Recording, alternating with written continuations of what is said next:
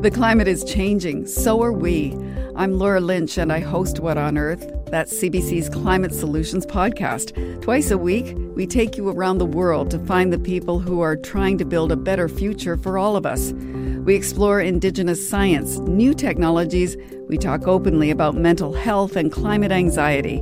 We also take your smart questions all the time. Come find What on Earth wherever you get your podcasts.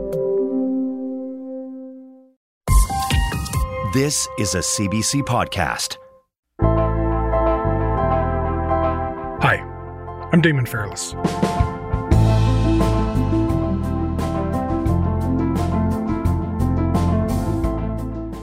So, I'm hearing this a lot, and I've definitely noticed it a bit myself. The internet, it just seems to be getting worse. Like, not the whole internet, but a lot of the big websites we use every day I'm talking about sites like Google, Facebook, X, Twitter, whatever you want to call it, Amazon. These are behemoths that basically got us hooked years ago because they promised to be awesome, but now they're not really living up to that promise. Like, Google seems to know everything, and yet the search results aren't always great, or even good. Even if what you're looking for is at the top of the results, you still need to sift through the ads just to get it. And that's just one example. Cory Doctorow has a lot more and he's got a theory about why that is. He's even coined a term for that theory and enshittification. Cory's a journalist, an activist, and an author, and his recent novel, Red Team Blues, is about high tech scams and how financialization turns technology into a force for human manipulation, surveillance, and control. Cory spoke with my colleague Alex Panetta in June when this conversation first aired.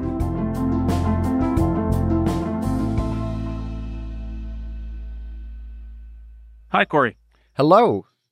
Okay, great to have you here. So I, I want to start um, with you know you explaining this process in three stages, uh, three steps that uh, so many big digital platforms go through. Let's start with uh, the first stage, which is the good the good stage, the fun stage, uh, the one that I, as a user, want to exist in.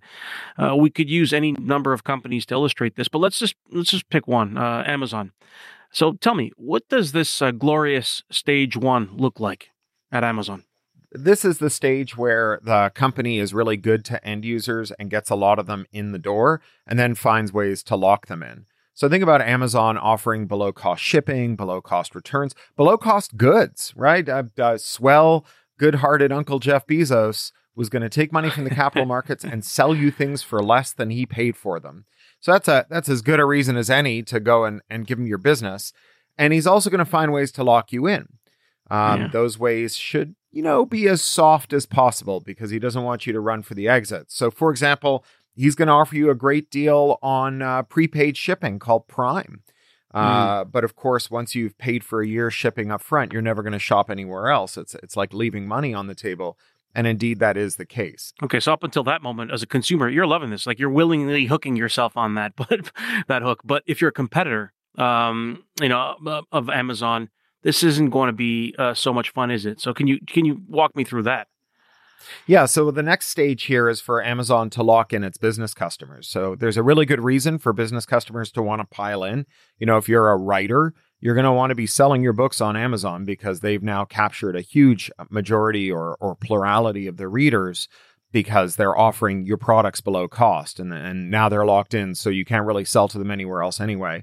So the business customers pile in um, at, at first, Amazon offers them a really good deal. It offers them like a really clean search. So when you search on Amazon for a specific product, that's at the top of the list. So if I know there's people out there searching for my product and I start selling it through Amazon, it's going to show up. Uh, Amazon mm. also offers uh, subsidies to my customers for returns and and so on, and even sometimes sells my products below cost. That's a great reason for me to become an Amazon seller. But once those sellers are locked in, because that's where their customers are, because their products are now locked to Amazon's platform through digital rights management or because they're connected to the Alexa or in some other way, then Amazon is free to start putting the screws to those customers. And that's how we get to stage three. Yeah, so the sellers are locked in. Amazon has all the suppliers it, it, it needs. The customers are still there. I mean, to me, this sounds like a pretty functional and, in fact, a great business. But you say there's this third step involved in how these big platforms get worse. So, step three is when Amazon starts to withdraw the goodies that it gave to end users and business customers in order to benefit itself. So a good example here would be Amazon search. You know, there's a lot of talk these days about search being a, a duopoly controlled by Google and Facebook, or which is now called Meta. But whenever anyone says that, someone will pipe up and say, oh no, Amazon's got a relatively new ad market and it's grown so quickly, it's $31 billion a year. This is still a competitive market. But Amazon's ad market is not like Facebook and Google's ad market, which are themselves no paragons of virtue. But Amazon's ad market is mostly what in the old days of, of radio we used to call payola. It's mm. companies that list on Amazon paying to be at the top of the search results, even if they're not the best match for what you searched for. And in mm-hmm. fact, what you end up with is a kind of bidders war where the people who are at the top of the results for the thing that you searched for aren't the people with the best match. They're the people who are willing to take the most out of product quality and devote it instead to product marketing in the form of, of advertising on Amazon. So you get, generally speaking, the worst things at the top of the results. So the Washington Post did a good piece on this where they searched for cat bed, and okay. the first five screens of results were 50% ads. Uh, the first screen was entirely ads. And most of those ads were for products that were either very poorly rated or not even cat beds, um, dog wow. beds, and, and other things. So this is bad for you because you're not getting what you're looking for. It's bad for the sellers because they're not reaching customers on the basis of having the best products. And also, that $31 billion has to come from somewhere. And while the sellers are going to cut their margins somewhat, they're also going to raise their prices. In wow. fact, they raise their prices across the board. Today, more than half of every dollar that Amazon brings in from one of those third party sellers is kept by Amazon and not passed on to the seller.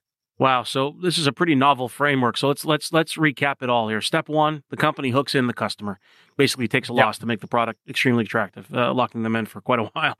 Step two: they lock in the suppliers, and finally, in step three, they squeeze both of them, the, the, the customer and the supplier, for profit uh, and for the benefit of uh, the company or its shareholders.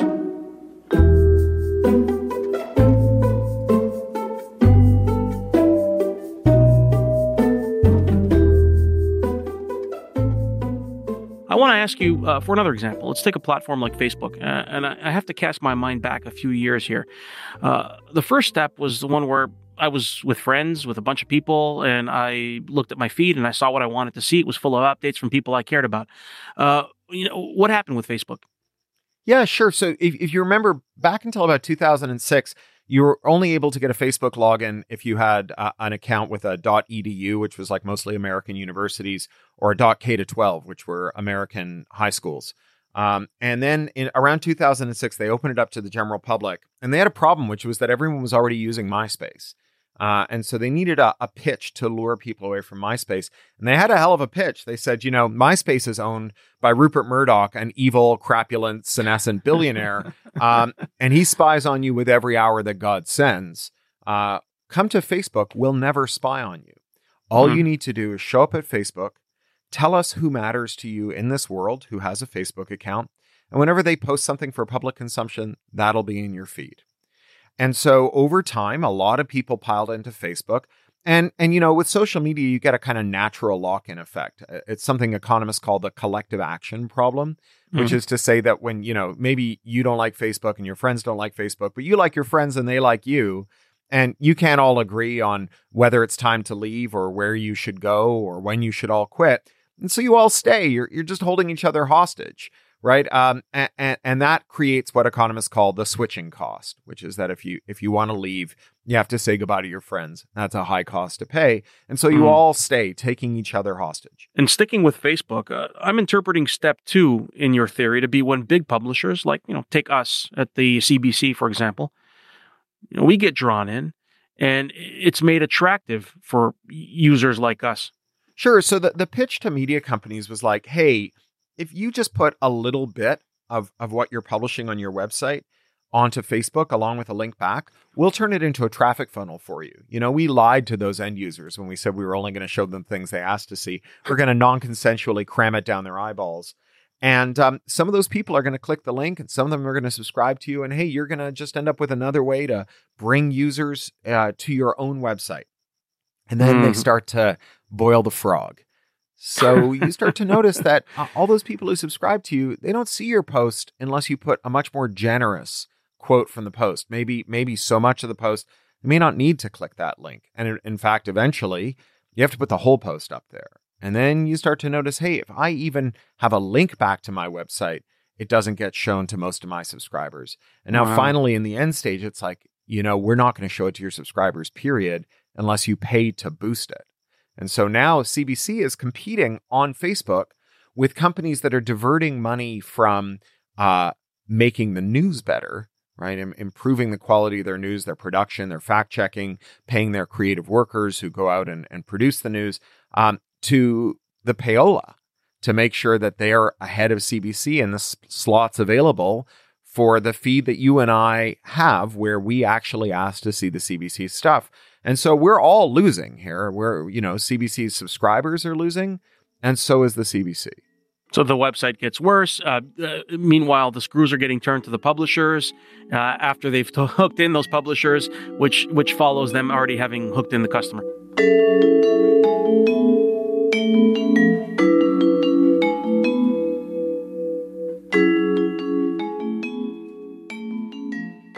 I want to dive a little deeper into how uh, platforms carry out these different steps. The first one is easy, right? We like the service, it's clean, simple, it does what we want it to do. Yeah. But then I want to ask you about how the platforms are gaming users. This is a step two phenomenon, and you use this really helpful example uh, to illustrate this. Uh, talk to me about the giant teddy bear principle. Yeah, sure. So uh, if you've ever been down to the CNE, you know, by about 10 o'clock, if you go down the midway, there's some poor slob who's won a giant teddy bear and he's walking around all day. And that's a teddy bear you win by getting like five balls in a peach basket. But that guy didn't actually get five balls in a peach basket. Instead, the carney said, Hey, I like your face. Tell you what, you get one ball in this peach basket. I'm going to give you a keychain. And if you can Mm. win two keychains, I'm going to give you one of those giant teddy bears. And the point is that this guy is then walking around all day as a kind of Judas goat, convincing Mm. other people that you can win the giant teddy bear, even though there's no fair way to win the giant teddy bear. There's, you know, even if one of the the the Raptors was down there throwing the balls, it's it's not going to stay in the basket because it's an impossible game to win. But this guy convinces you that it's possible, and um, that kind of control over the rules of the game is something that I call twiddling. And it's Hmm. really endemic to digital platforms. You know, the Carney doesn't have a lot of options to let you win that giant teddy bear, but a digital platform can change the rules from minute to minute. you know, the, the poor schlub then, or the lucky schlub, as it were, walking around the CNE with this teddy bear. In in in the TikTok example, this is a uh, an influencer, I guess. You know, if you're TikTok and you're like, you know what, our platform doesn't have enough sports bros on the platform, you can just take some sports bro and you can use what's called the TikTok heating tool to just stick that uh, guy's videos in front of 20 million people. And so Mhm. while normally the TikTok feed is the things that TikTok predicts you will like the most, this is the things that TikTok wants you to see. And so they just mix it in. And this guy thinks he's the Louis Pasteur of TikTok. He's running around telling his friends, you know, guess what? TikTok is an amazing place for sports content. And when they show up and they don't get 20 million views, he's like, you're doing it wrong. Right. And so because you can't see the rules on the back end and because we're so accustomed to, um, you know, living in a deterministic universe where, you know, you press the lever and a thing happens, and that's because Yeah. the lever and the thing are connected, and not because there's a person sitting between the lever and the thing making a, a decision from moment to moment about whether or not the thing is going to happen when you press the lever. This becomes a very, very powerful way to manipulate people.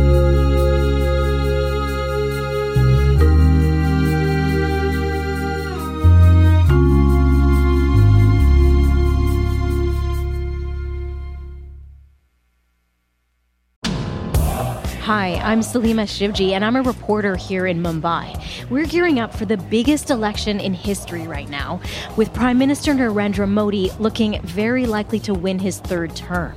And whether you love him, hate him, or know nothing about him, there's no denying Modi is one of the most powerful political figures out there right now. Learn why in the newest season of Understood.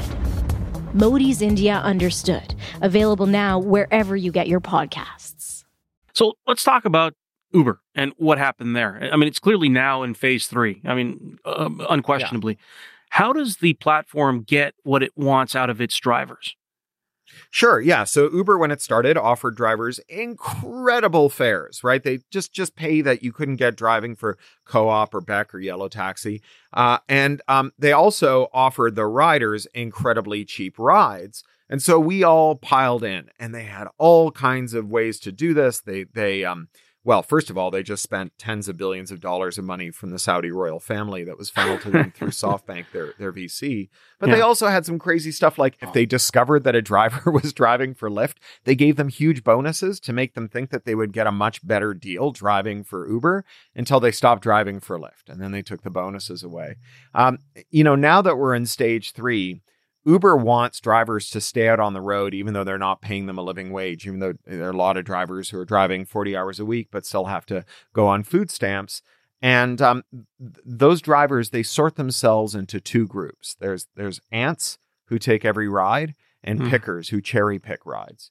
Mm. And Uber's algorithm looks for drivers who don't drive as often as Uber would like, right? Who aren't mm. out there circling, paying for their own gas, not getting paid for their time um, and and when it, so when it finds someone who's acting like a picker, it offers them more for the same ride than you would get as an ant. Mm. And as those people become ants, it starts to take away their money. Now, if you're going to become an ant and stop being a picker, it means you're going to stop doing the income generating activity that you used to do that let you be a picker. And it's not necessarily easy to go back to it. If you quit another job, your boss yeah. might not hire you again. And so um, that means that uh, you're stuck being an ant. And so this is just, you know, another way of kind of doing micro giant teddy bears uh, in order to to target people in very specific ways. Yeah, you know, you you've described this whole process as the death cycle of these huge digital platforms. I mean, some have indeed died off. I'm like uh, thinking uh, MySpace, but obviously Facebook and Google and Amazon uh, they're all still here. They're still huge. And, and they're just, you know, you argue worse than they used to be. Is it possible for a platform to get to that third step and, and, and do it just right and avoid scaring users and businesses away? Well, it's just, you know, like it depends on on how greedy they are, right? Like if their if their goal is to leave just enough value in the system that you don't leave, that's going to be a very, very brittle equilibrium to maintain, right? And and one privacy scandal like Cambridge Analytica, one live stream mass shooting, one whistleblower, and you can overnight go from being like, I can't live without this service, even though I hate it, to mm. I hate this service and I'm leaving. Mm. And, you know, we see that happening very quickly on platforms where they're being a little less subtle about it. You know, I'm thinking here of Twitter, um, but you know, it's also happening on Facebook just more slowly, and you see that reflected in the in the number user numbers that they bring to their investors every quarter. Mm-hmm. Well, I'm happy you mentioned Twitter because you know there's a lot going on with the with Twitter just as a result of the red pilled edge lord who just bought it. Uh, but uh, is this a good example of a platform that's kind of entered what you would call the the thrashing stage?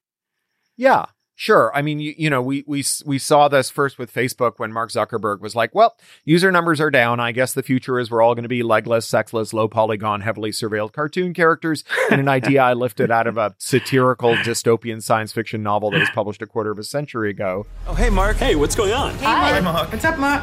Whoa, we're floating in space? Uh-huh. Who made this place? It's awesome. right? With yeah. Twitter, you get all these things that are just, you know, clearly very ill conceived like, I mean, some of them are just bananas, right? Like, what if I stop paying my bills? Uh, I just won't pay rent. Hmm. Uh, I will I will accumulate all kinds of policy debt, right? I'm gonna I'm gonna rack up uh, fines that are yet to be realized, but which will surely be levied against the company um, for not obeying my FTC consent decree or for failing to do something else that I'm legally obliged to do, like block uh, Nazi symbology in Germany where it's against the law. So the lawsuit was filed by HateAid, which is a digital rights organization, as well as by the European Union of Jewish Students. They argue that the social media platform is failing to enforce its own rules when it comes to content moderation and hate speech, especially anti-Semitism and Holocaust denial. As a reminder, uh, and and you know he's trying to run across the river on the backs of alligators without losing a leg, and you can do that for a while, but you can't do it forever. Mm-hmm, mm-hmm. Okay, so I want to ask you about po- policy uh, suggestions and, and, possible solutions. But before getting there, I just want to maybe play devil's advocate here for a second uh, and question whether the internet really is getting worse. Like, you know, nowadays I'm talking to my family around the world for free. I mean, thanks to WhatsApp. I'm, I'm now designing computer games, simple ones. I'm doing data analysis, and I have like zero computer coding experience but I'm doing it um, uh, this stuff that I've never even dreamed of thanks to AI. I'm using ChatGPT and Google Bard. So is the internet really worse or worsening? Or are we talking about maybe just a few platforms uh, becoming slightly more annoying to use? Well, you know, the, the the web is like five giant websites filled with screenshots of text from the other four, as, as Tom Eastman likes to say. And, um, you know, a lot of the companies you just named are the companies that made the web into that. Uh, mm. and so, you know, if they're going to be our permanent unelected technology czars mm. uh, and decide how we use the net forever, mm. um, then uh, I think it would be pretty naive to assume that they're not going to make the same mistakes over and over again. Yeah. Uh, it's not like they changed. They certainly haven't learned any lessons. They've never shown up and said, you know, mistakes were made. Um, they're just like, no, we're we are uh, evolving and improving. Uh, at mm. every stage. What we did last time was great, and what we're doing next is even better. And in fact, the reason you should trust us to do what we're doing next is because of the huge successes we had doing it last time.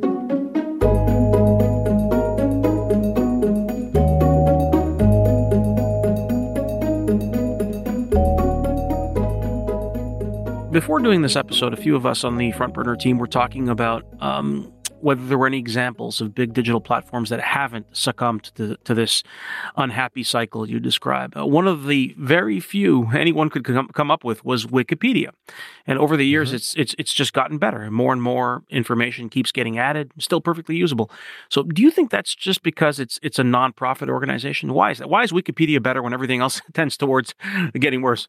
Yeah, so it's not just a nonprofit, it's a nonprofit that's not run by a benevolent dictator uh, you know, Jimmy Wales pretty early on, uh, he's the guy who started Wikipedia and who did run it as a benevolent dictatorship at first.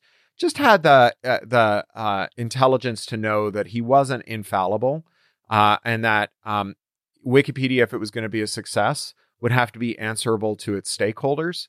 And so the Wiki- Wikimedia Foundation and the uh, councils of Wikipedia editors and users that are in charge of how Wikipedia evolves and what it can and can't do, uh, are are able to, you know, not be uh, perfect, but at least be principled, right? At least be oriented around um, uh, preserving Wikipedia as a uh, institution of public utility instead of an institution of um, uh, maximum maximum value to shareholders.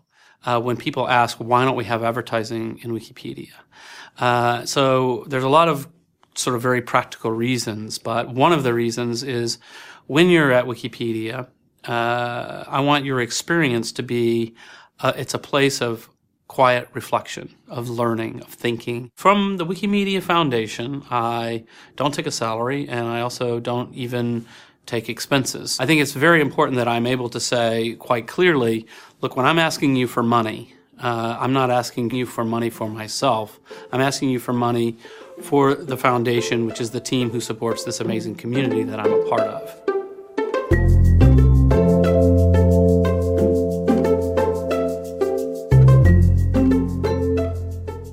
So, according to the Doctorow theory of enshittification, a company has to be big to begin this cycle, like really big.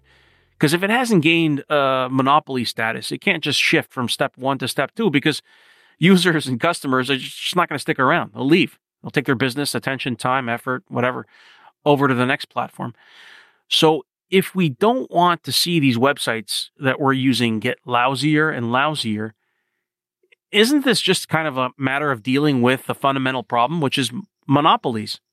Well, yeah, I think dealing with monopolies is the most important priority. Is is uh, uh, uh, the the right way to look at this for lots of reasons, not just enshittification, but you know, one of the reasons that we see lax privacy enforcement, for example, is that monopolies have so much money that they can lobby to stop privacy law from passing, and then if it does pass, they can lobby to to keep it from being uh, enforced. And you know, you see various versions of that in the U.S. It's never passed, and in Europe it passed, but it wasn't enforced. Um, and and you know Canada does not have a good antitrust framework, a good a good um, uh, pro competition framework. Its its law is very poor. Um, but Canada is actively considering uh, revisions to that law. This is a thing you can actually call up your MP and say, "Hey, where do you stand on revisions to Canada's competition law?" And um, and what are you going to do when it comes up for a vote? You know, the European Commission just greenlit Microsoft's merger with Activision, which is a terrible merger. But the but the UK Competition and Markets Authority blocked it.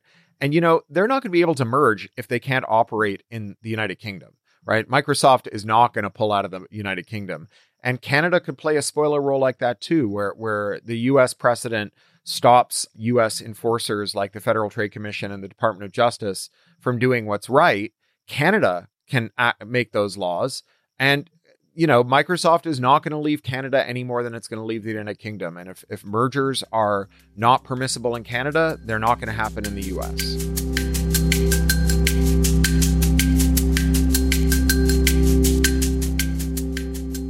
In conclusion here, I, I want you to get real with people here. Like, just lay it all out. Are we doomed to watch the websites we love and rely on uh, get worse and worse until one after another they just slowly die, only to be replaced by others that will continue the cycle? No, I mean, I think that that um, companies uh, will come and go. You know, I I remember when Compaq bought the digital equipment company. Both of these companies are now long gone. But but Compaq was a little PC startup and the digital equipment company created the mini computer revolution. You know, when I was a kid and my dad was a, a computer scientist bringing home teletype terminals connected to the University of Toronto, the the super powerful multi-million dollar computers that had swept the world and challenged IBM's hegemony had come from the digital equipment company right? And and so you know they went from flying high to being bought by an upstart in just a couple of years, right? Uh, you know, between my starting puberty and my my my first date, say. um, and that was that was a pretty remarkable circumstance, and that was par for the course in technology because technology is very dynamic, and you know it's it's fine to have our platforms come and go, um, and so much of our regulation has been aimed at making sure that those platforms behave themselves rather than making sure that it's easy for us to treat them as damage and route around them. And, and so much of what we do to make them behave themselves actually cements their dominance. You know, if we, for example, say the way we're going to resolve the crisis of media getting ripped off by the tech industry is by making the tech industry share its profits with the media, then we make the media partisans for tech's profits. Mm. And instead, what we could do is we could say, actually, the way that you make those profits is by having the kind of monopoly that lets you take 51 cents out of every ad dollar, by running the mobile duopoly, the rotten mobile duopoly that lets you take 30 cents out of every subscriber dollar, and by uh, locking up social media users and forcing media companies to pay to reach the subscribers who ask to hear from them. And maybe if we fix that stuff, then media companies won't have to go and bargain with tech for a better deal. Instead, tech won't be able to get that, uh, a worse deal to begin with. Hmm. Thanks uh, for taking the time to chat with us, Cory. Oh, I really appreciate it.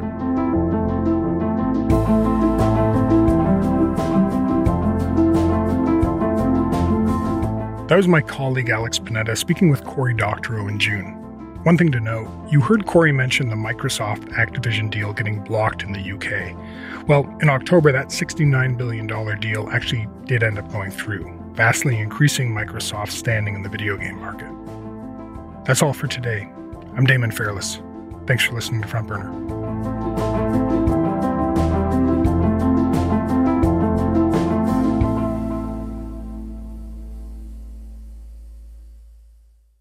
For more CBC podcasts, go to cbc.ca slash podcasts.